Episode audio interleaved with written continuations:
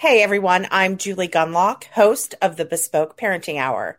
For those new to the program, this podcast is focused on how parents should custom tailor their parenting style to fit what's best for their families, themselves, and most importantly, their kids. Today, I'm going to be talking to my friend Carrie Sheffield.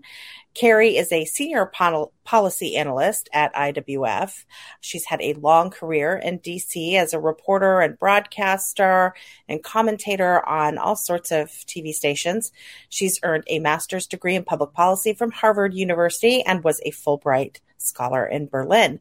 She began her work in the investment and finance sector and then began a career in policy in Washington, first at the American Enterprise Institute, and she's been at several other think tanks around DC, eventually coming to IWF and working with me there. I love working with Carrie. Carrie has received dozens of awards for her policy and media work, much deserved. Really glad to have you on, Carrie. Julie, thanks for having me, and I love working with you too. And we worked even before you came to IWF. You used to interview me on your talk shows. That was always fun, and I'm thrilled that you're with IWF now. You know, I was, when I was preparing this, I was going through your bio, and I have to say your bio is enormously impressive. And, you know, I think sometimes when I read these bios, I think, what are people thinking? And I think a lot of people might hear that bio and say, boy, she must have had a ton of connections before she came to DC. Or, and this is, I feel like this happens quite often in DC, you know, she might be from some wealthy family that was well connected, to have landed where she did. And again, you have this incredibly, impressive, bio, but in reality, you are an incredible policy analyst, but also have a lot of media experience. But that's really not the case with you, is it? In terms of being from some big family with connections to get you started in Washington. That wasn't how it happened, right? Well, I am from a big family with 7 siblings, but not from a family that was connected in Washington. And certainly have really worked my butt off for everything that I've gotten in life. And I've made a lot of mistakes that I deeply regret. But there's an author who she says, you know, my mistakes were legendary, but God's grace was even more legendary. And that's how I feel. I've made a lot of mistakes that I regret, but having, you know, leaned on my faith, that's how I've gone through them all, in addition to the trauma that I had as a kid. Well, let's dig into that a little bit. You know, you had an unusual childhood, and some people would say, you know, quite challenging. Tell us a little bit about where you grew up, how you grew up, and some of the challenges you faced. Yeah, so I just signed with a book where I'm going to be telling the full backstory. I want to respect the privacy of my siblings, so I'm there, you know, making sure that the story is really focused on the struggles that I went through while being empathetic. So it's sort of, you know, this dance that I want to be respectful and talking with my siblings about it. But yeah, we were raised in a very abusive environment that I would describe as a cult environment. Where my father believes that he's a prophet, and in order to satisfy the prophetic call in his life, he basically, and he was doing it before he got married and had the 8 kids, that he lived the life of an itinerant street musician. And he has an incredible resume of a classical guitarist. He was self-taught. And if any of your listeners know about Andrés Segovia, he was probably the world's best, most talented classical guitarist that we know. And he hand-selected my father to be one of his masterclass students and mentored him with his guitar music compositions. Wow. My father won the National Young Composers Contest. And this was all just through his own. He ended up being a professor of guitar at Brigham Young University. But he gave that all up, he said, because God called him to be a street preacher. And so he would play his guitar on the streets with a little amplifier, and then people would come and he would pass out Mormon brochures to try to convert them to Mormonism. And then eventually, as we grew older, he made us all do it with him. So we had the whole family, 10 people, playing on street corners. And we lived in a motorhome. So the name of the book is called The Motorhome Prophecies.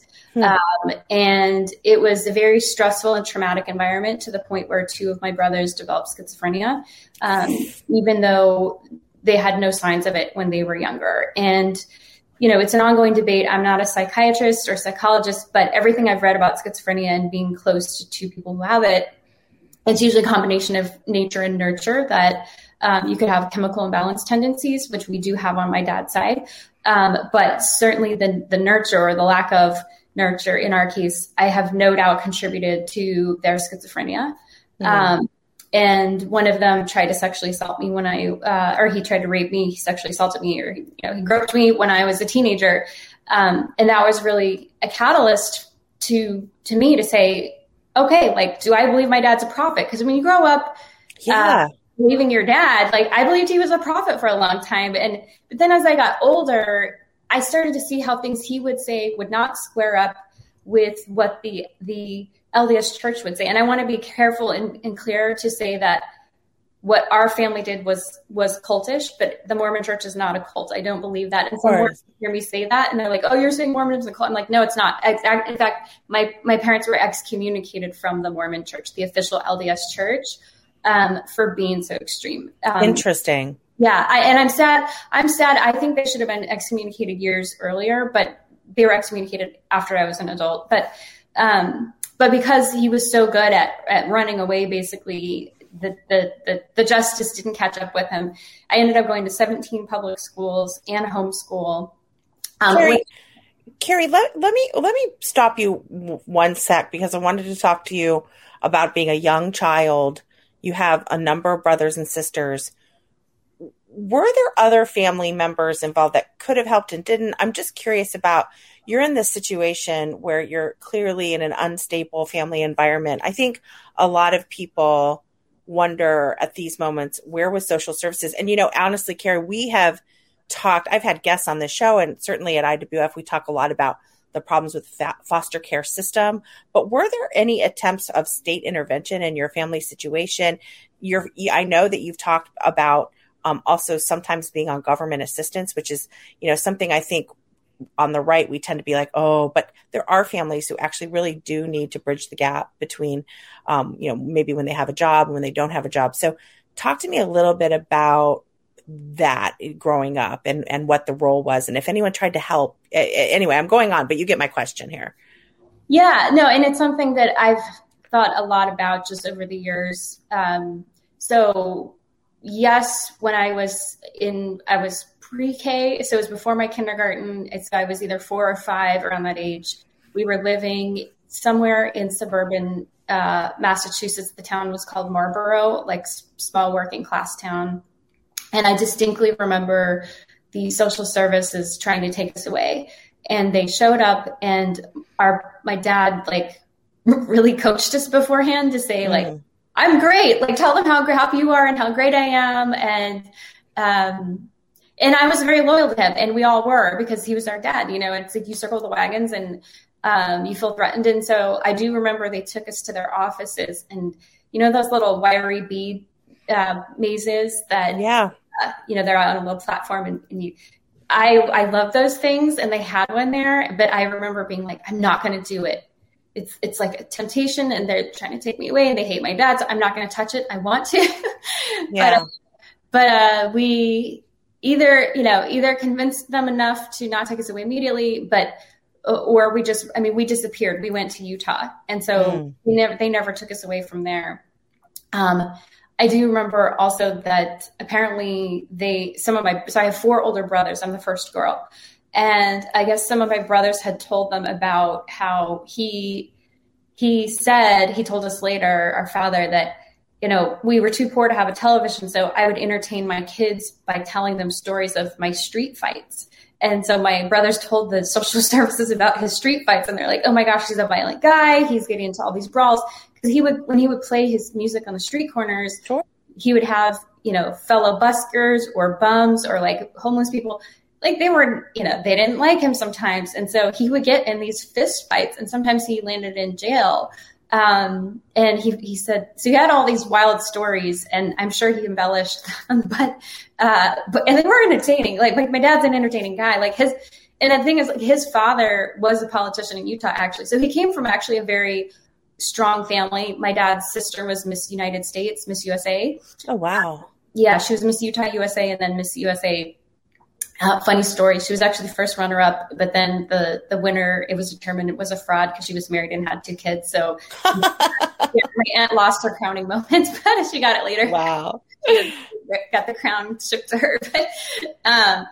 But yeah, so he came from a good family, and his father was a really savvy. They didn't have money growing up, but his father was a savvy real estate investor. Like he bought out some land in Utah that appreciated like exponentially. So by the time we were adults, it was worth a lot of money. But they never saw it growing up, and I never saw it until I was 23, and I got some inheritance. I mean, not a huge amount, but it was like. But I had no idea what to do with it, and I ended up giving it to my uncle, who like destroyed the investment. And I was like, "What's wrong with like I have?"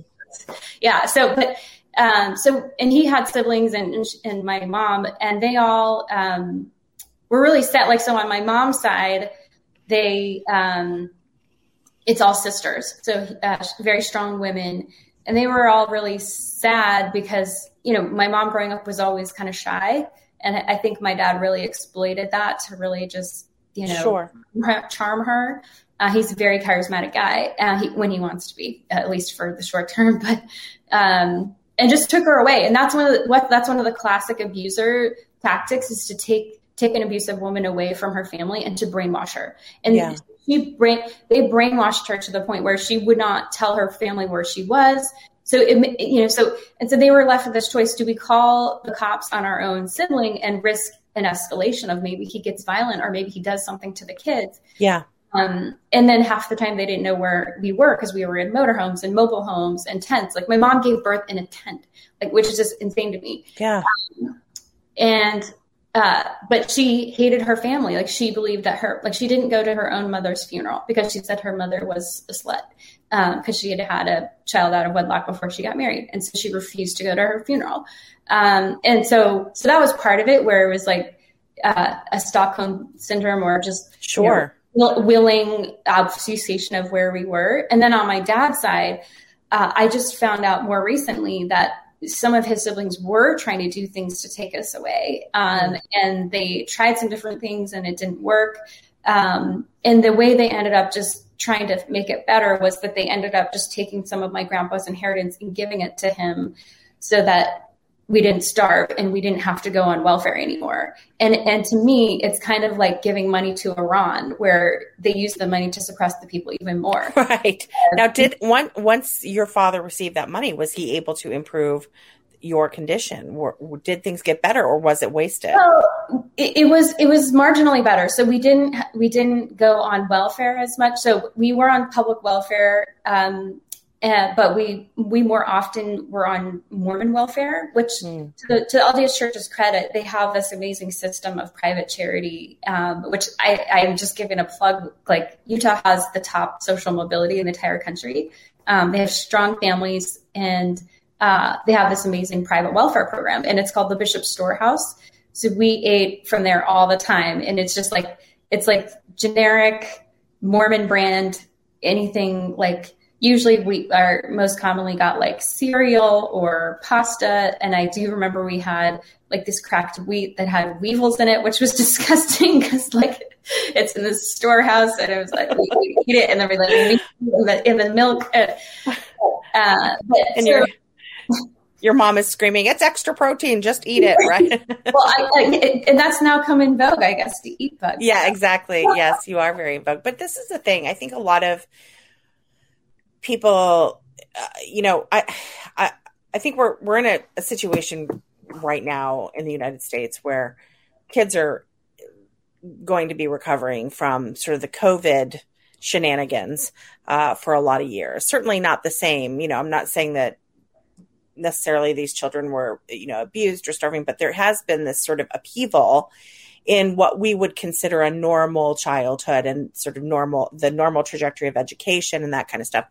It strikes me as you could provide some good information to even kids going through this, not that kids are necessarily listening to this podcast, but you certainly went through a tough time in your childhood and yet obviously have recovered and I don't know your relationship necessarily with your family, but you have a great life. How How as a child do you come out? I mean, when you went to college, and I see that you got your master's degree at Harvard, you were a Fulbright fellow, in Berlin. I mean, how does one, while living in these conditions, probably in high school, I mean, you lived with your family all up until you left for school, correct?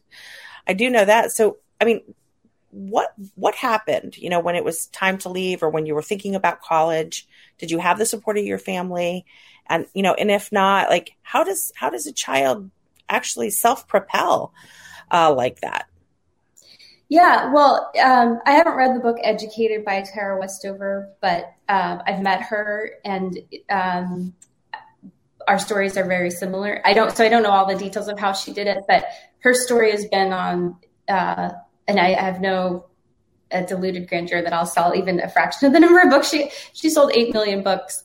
And Barack Obama endorsed her book on his reading list, and Michelle Obama did as well. But it's a story of growing up in a Mormon abusive environment in Idaho. And she didn't set foot into a classroom until she was, I think, her senior year. But she and her brother got their hands on some standardized testing prep books, and she put herself through BYU and got a full scholarship to Cambridge for a PhD. Mm. And when I took my standardized testing, I was able to get some software and use it on a very ancient computer and be able to. And the first time I took the standardized testing, I was like, wow, I'm actually, because they were like, they put like the average score where someone in your range went to. And I was like, wow, like, I could maybe go to Johns Hopkins, or I could like I'm actually pretty smart. Yeah. Like, even though I had been told that I was an evil slut my whole life. Oh, Terry. So I want to, so, okay, we, you take this test. Yeah. And so at the time I was going to homeschool, and when I took the ACT, we were living in a shed in the Ozarks of Missouri because my dad had this dream to have a theater in Branson, Missouri, because there are a lot of Mormon families down there, sure, like the Osmonds and the Duttons and the Hughes family and the Brett family. So we tried to get a theater down there, because my dad's so mentally ill that it was a total failure and a waste of everything. And we were living in a shed, and I was like, and then my brother had tried to rape me, and I was just like, I don't want this life for myself. And also the other catalyst was my brother trying to rape me. And then at that point I was like, I'd have to decide if I believe he's a prophet or not. Cause my 4 older brothers were still living at home. They still believed he was a prophet. Well, one of them had schizophrenia, but he still was part of the mission, he called it. And I was like, I don't know if I believe this mission anymore. So what I did was, it was actually an investigative journalism project, kind of my first. I decided to investigate my father and whether I believed he was a prophet. And so what I did was, he at the time was actually, for many years, his whole life, he's talked about wanting to write his autobiography. And so he had a few boxes of papers and things and letters that were stored in a fiberglass trailer attached to the back of our motorhome. And so I said, at that point I'd been writing for the local newspaper, in which they had a weekly column. I didn't do it every week, but they let every week a young person write in. It was called Young Voices. It's actually the same newspaper where Brad Pitt's mom wrote an op-ed that went viral. So, because he went to my rival high school where I ended up graduating down in the Ozarks, but years ahead of me, I never met him. But so I was like, I like writing. Like, maybe I can help you. And so I sorted through his boxes to really just understand who he was. And I was typing them up into this really ancient word processor, very basic, to put it all in ink for him.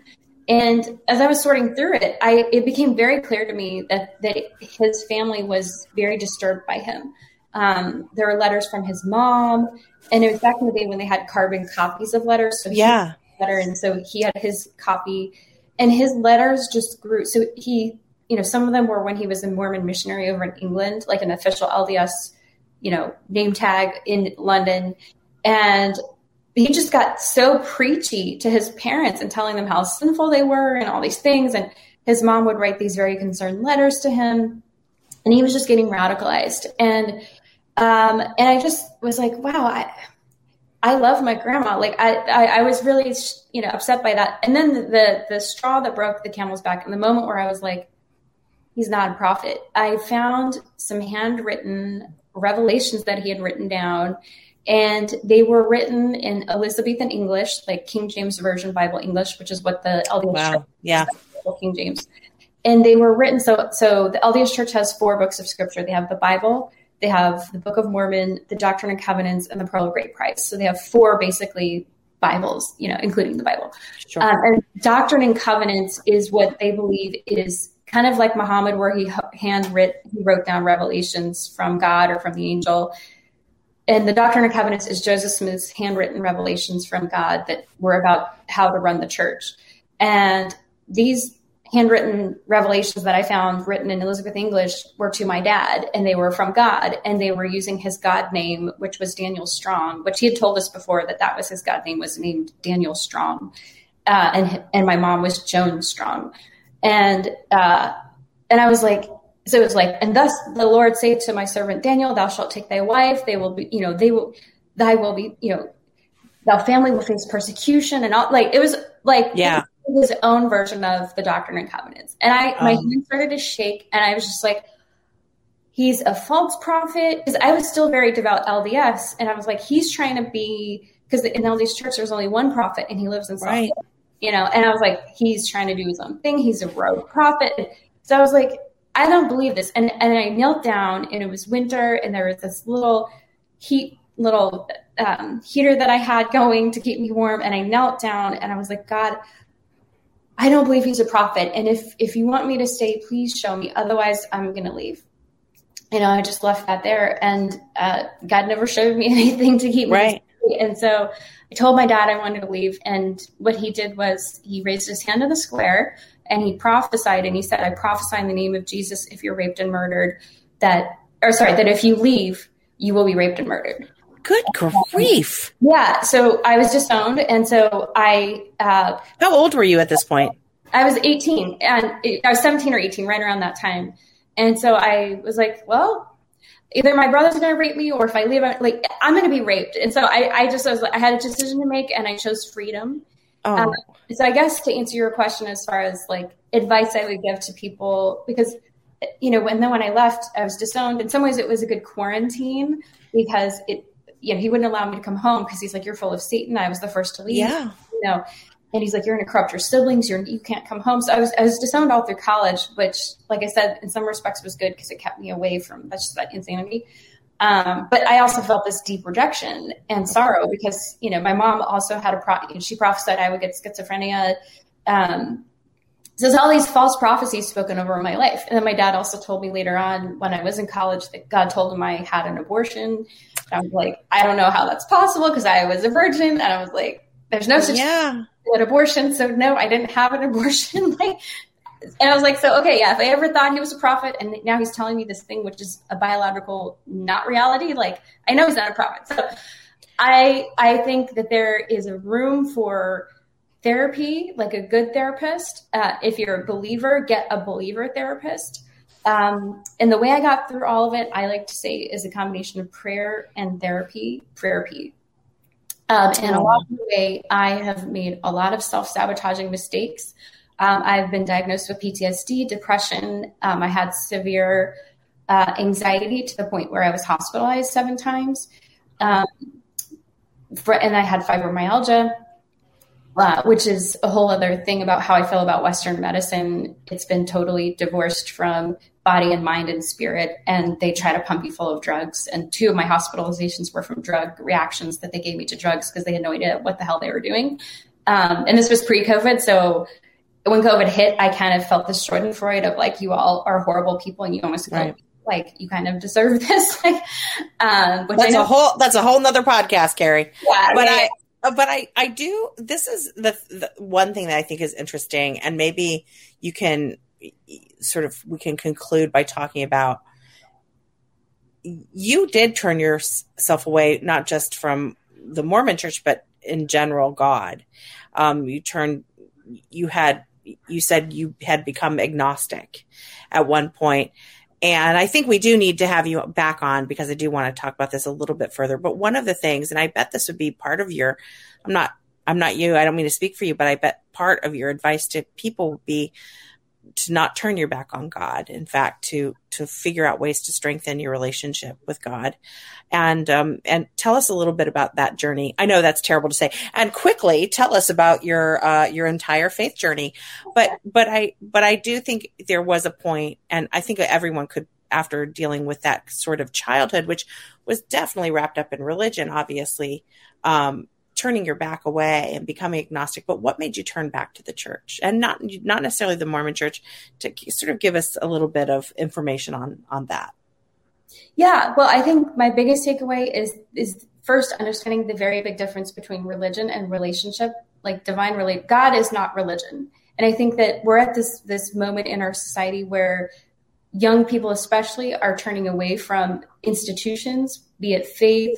I mean, trust across the board in our institutions is crumbling, whether it's government or schools or medicine, and faith is a big one. We're also seeing the decline in trust.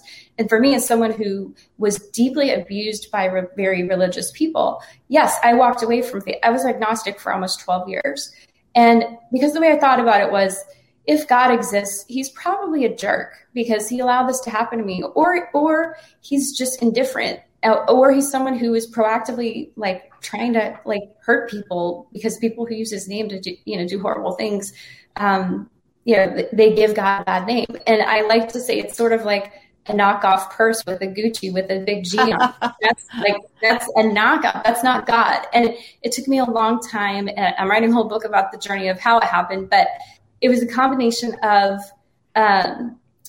really surrendering and being through, and I know this is going to sound really funny, Julie, but there's a great book that I recommend called Counterfeit Gods by a pastor named Tim Keller, who's fantastic. He has cancer right now. He's older, but he had a really long career in New York City building a church called Redeemer, but he's a very well-known author. People compare him as like the modern day C.S. Lewis. Mm. Tim Keller's book is all about each chapter is a false idol that we pursue, that we put as a counterfeit God, be it career, sex, power, money. And it's like, I pretty much tried all of those, and they kept failing. I tried my career, and then I got laid off from a company, tried dating relationships, getting married. And I was in just a really bad engagement situation, and I broke it off, was heartbroken. And it was just, and then finally I thought I had settled on a God that wouldn't fail me. And that was the God of politics and public policy, and I went to the Harvard Kennedy School, which is named after JFK.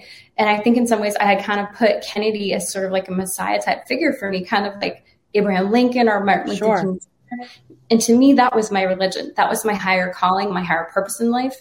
And I think a lot of especially secular liberal young people have this too. I was a secular conservative. That's what I called myself. And I had done that in the same way that a lot of progressives do. It's less common for conservatives to do it, but I was certainly one of those people. And then, so this is the funny part. Then Donald Trump happened. And I was like, I can't worship that. No, I had an existential crisis. I was a never-Trumper till the end. Like, sure. I didn't vote for Hillary either. Of course, there was no way in hell I vote for Hillary. But right. I wrote in Ben Sass as my protest candidate. No. York, which I deeply regret now. No. Carrie, I'm going to make fun of you for that, but go on. Okay. Yeah, but it was this existential moment. So I actually have Donald Trump to thank for turning me to faith, in the sense that because I was sitting on the sidelines and I had built my whole career toward, working on a campaign or working in the White House, that was the pinnacle of what would have been success for me. And then to be like, I can't get on board with this guy. Like, he says these things about women. He donated to Hillary. He has no track record. Like, to me, there wasn't any daylight between him and Hillary. I didn't have faith that he would do what he said he was going to do. And then he'd done all these terrible things. Right. So I was just like, I need something else in my life to fill this void of purpose and meaning, since the Republican Party is not going to do it for me. And so that's when I started to go to church, and I started to go to Tim Keller's church in New York. And then just, I kept showing up for God, and God kept showing up for me. So each week I either went to church or I went to small group, and that's how it started. Well, and I think that a lot of people, young people, go through that, and that doesn't necessarily take a terrible childhood. You can have a pretty great childhood and still in your early adulthood turn away. But I do think that as people get older, they need that, not only structure, but they need to believe in something bigger. You know, Carrie, I think, you know, you've talked a lot about, I've read some of your writing on the subject of family and your hopes to someday have a family, and, you know, get married and settle down and have kids. If you were to pick a parenting style, or maybe you're like me and you just sort of do this patchwork quilt of different styles that sort of fit your family, but is there someone in the parenting realm or someone you admire or you look to, or you think is or someone who, like you, recovered from a very difficult childhood and is trying to figure things out as she raises her whole own family? Is there someone you sort of admire and maybe would employ in your style of parenting if that day comes? Well, I have to admit, I haven't read parenting books, really. I do like Emily Oster. Yes, of course. She seems like she makes a lot of sense and is very logical. And two of my brothers are married and they each have two kids. And, you know, they don't want to pass on, you know, generational curses. And so I guess I have to be mindful of not being reactive of like, okay, I know what I don't want as a parent. You know, when I had my startup that used to come on Bold TV, they weren't my children, but I mentored and had a lot of really young college students and young people on staff. So I felt like in some respects it was sort of like, and I'm not saying that career, but I just had a taste of like, yeah, really, you know, patience. I want to be a patient parent. And I definitely, you know, I think explaining to kids the importance of faith and being with faithful people in church, to me, that's very important. But understanding that your own relationship with God is far more important, but it's not about control. And I think God is not about controlling us. He gave us free will. And as a parent, that's what I want to. I want to give my kids free will, but I also want to know, to know that there are rules, you know, and I think that's the problem when I see parents go way too far on the other spectrum. There's a phrase that I think is really interesting, and I think it might apply to parenthood, which is that you cannot break God's commandments. You can only break yourself on them. Mm. And I think that good parenting is teaching your kids, you know, good principles and good rules, but letting them make some mistakes. I think that that's part of why I made so many mistakes later on, was because I wasn't allowed to make mistakes when I was a kid. Mm. It was just such a sheltering and abusive and traumatizing environment that I really didn't have those normal high school experiences of like, oh, you know, this boy, this and this, you know, it was like, I'm in a motorhome and I have to figure out how to like not be frozen this summer and like get my homeschool done in the mail. Like there's, you know, so I made some, you know, I was like a feral cat when I left home. So I think those are some big ideas of how I would think about parenting. Well, Carrie, I think you had, you know, I always feel bad saying this, but you revealed pretty much here you had a tough childhood, and you really have created a life of meaning of doing great works. And I admire you a lot for sort of coming out of that. And I know you still have good relationship with your siblings and your nieces and nephews. And that is also a wonderful thing to see. You've got a really encouraging story. Tell us about your latest book. Or your new book, coming out. I don't know if it has a title yet, but you just reveal what you can here. Yeah. The title is called Motorhome Prophecies. And the manuscript's due January 2nd. And so my guess is it'll be, well, I mean, we'll see. I'm learning this new publishing world. I'm hoping possibly next summer for it to come out. And the publisher's Hachette, which is a publisher out of Paris and New York. And I have a fantastic agent who helped me arrange it. He's Jonathan Berninski with Athos. And I think a big message I want to leave with people, again, is that even if you were from a traumatized background, you don't have to pass that trauma on to the next generation. And that's like, and even more societally, when there's all this talk about CRT and, you know, intersectionality and all this heteronormative assaults, like I wasn't that far left, but I was also really angry at Judeo-Christian systems for a long time, and I think that part of my journey was to understand the healthy parts of me. You know, that's actually a human-made thing. It's not from God. And we need to develop those relationships with God. And also, my father was sexually abused by a babysitter, and I know that traumatized him. And I know that he passed that on to us.